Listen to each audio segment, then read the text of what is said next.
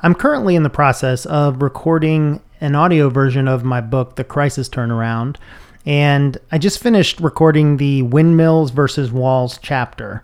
It's a short chapter, but it's probably the one that most people have commented on to me that have read the book. So I thought I would create a quick podcast so you could hear that chapter and hey, maybe get you interested in downloading the audiobook when it comes out. Let's get into it. Windmills versus walls. When the wind changes, some people build walls and some people build windmills. My first call after our leadership team meeting was to Charles.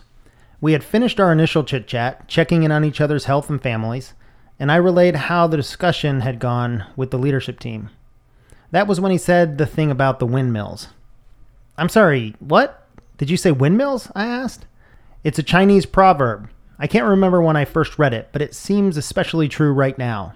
It has application to this challenging health and economic climate, but it also resonates with the perspective of living a purposeful, fulfilling life, he said and paused.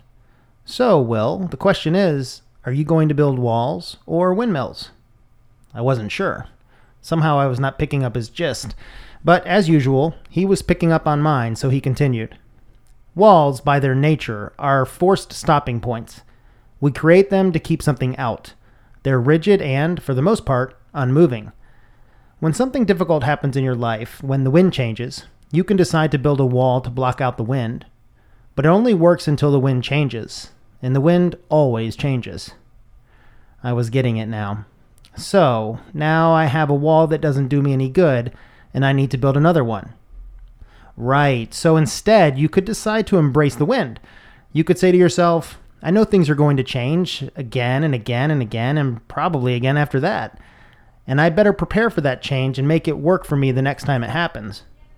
Even though we were talking on the phone, I could picture his face so clearly, looking at me with that fatherly smile and clearly caring about me as if I was his own son. That mentality can change everything, he said. It can help you have more positive relationships with people in your life. It can lead you to business success. It can help you solve short term problems and long term ones. When the wind picks up, like it is now, with this crisis we are facing, the right answer might be to embrace it, not to try to stop it. Find a way to make it work for you. Flip what you perceive to be a problem into an advantage. I listened as Charles finished his thought. That's terrific advice, Charles, I said, and a perfect analogy. But how will I know if I need a wall or a windmill? Clearly, there are things that we will need to do to weather this particular storm that aren't going to be great long term solutions. Of course, for example, I'm guessing that you're trying to extend payment terms with vendors, maybe even your landlord, right? He asked. That's right. Those are the kind of things that we obviously won't change permanently. They're just there to help us get through this particular time, I said. You're probably right, although, even in that scenario, perhaps there is a lesson to be learned about always negotiating hard on payment terms in the future because you never know when disaster will strike, he said. I hadn't thought of that. I made a note to talk to Rachel about that being something we would do going forward. I get your point. I need to be thinking about how to lean into these new changes, not just put in placeholders as a way to make it through, I said. We said our goodbyes and hung up. Charles always had a way of making me think differently, and I was going to need a healthy dose of thinking differently in short order. Key point Understand when something needs to be changed only for the moment versus when it can be a change that can help your business overall. Look at big changes, especially during a crisis, as a way to grow and get better. We always learn the most when faced with a challenge.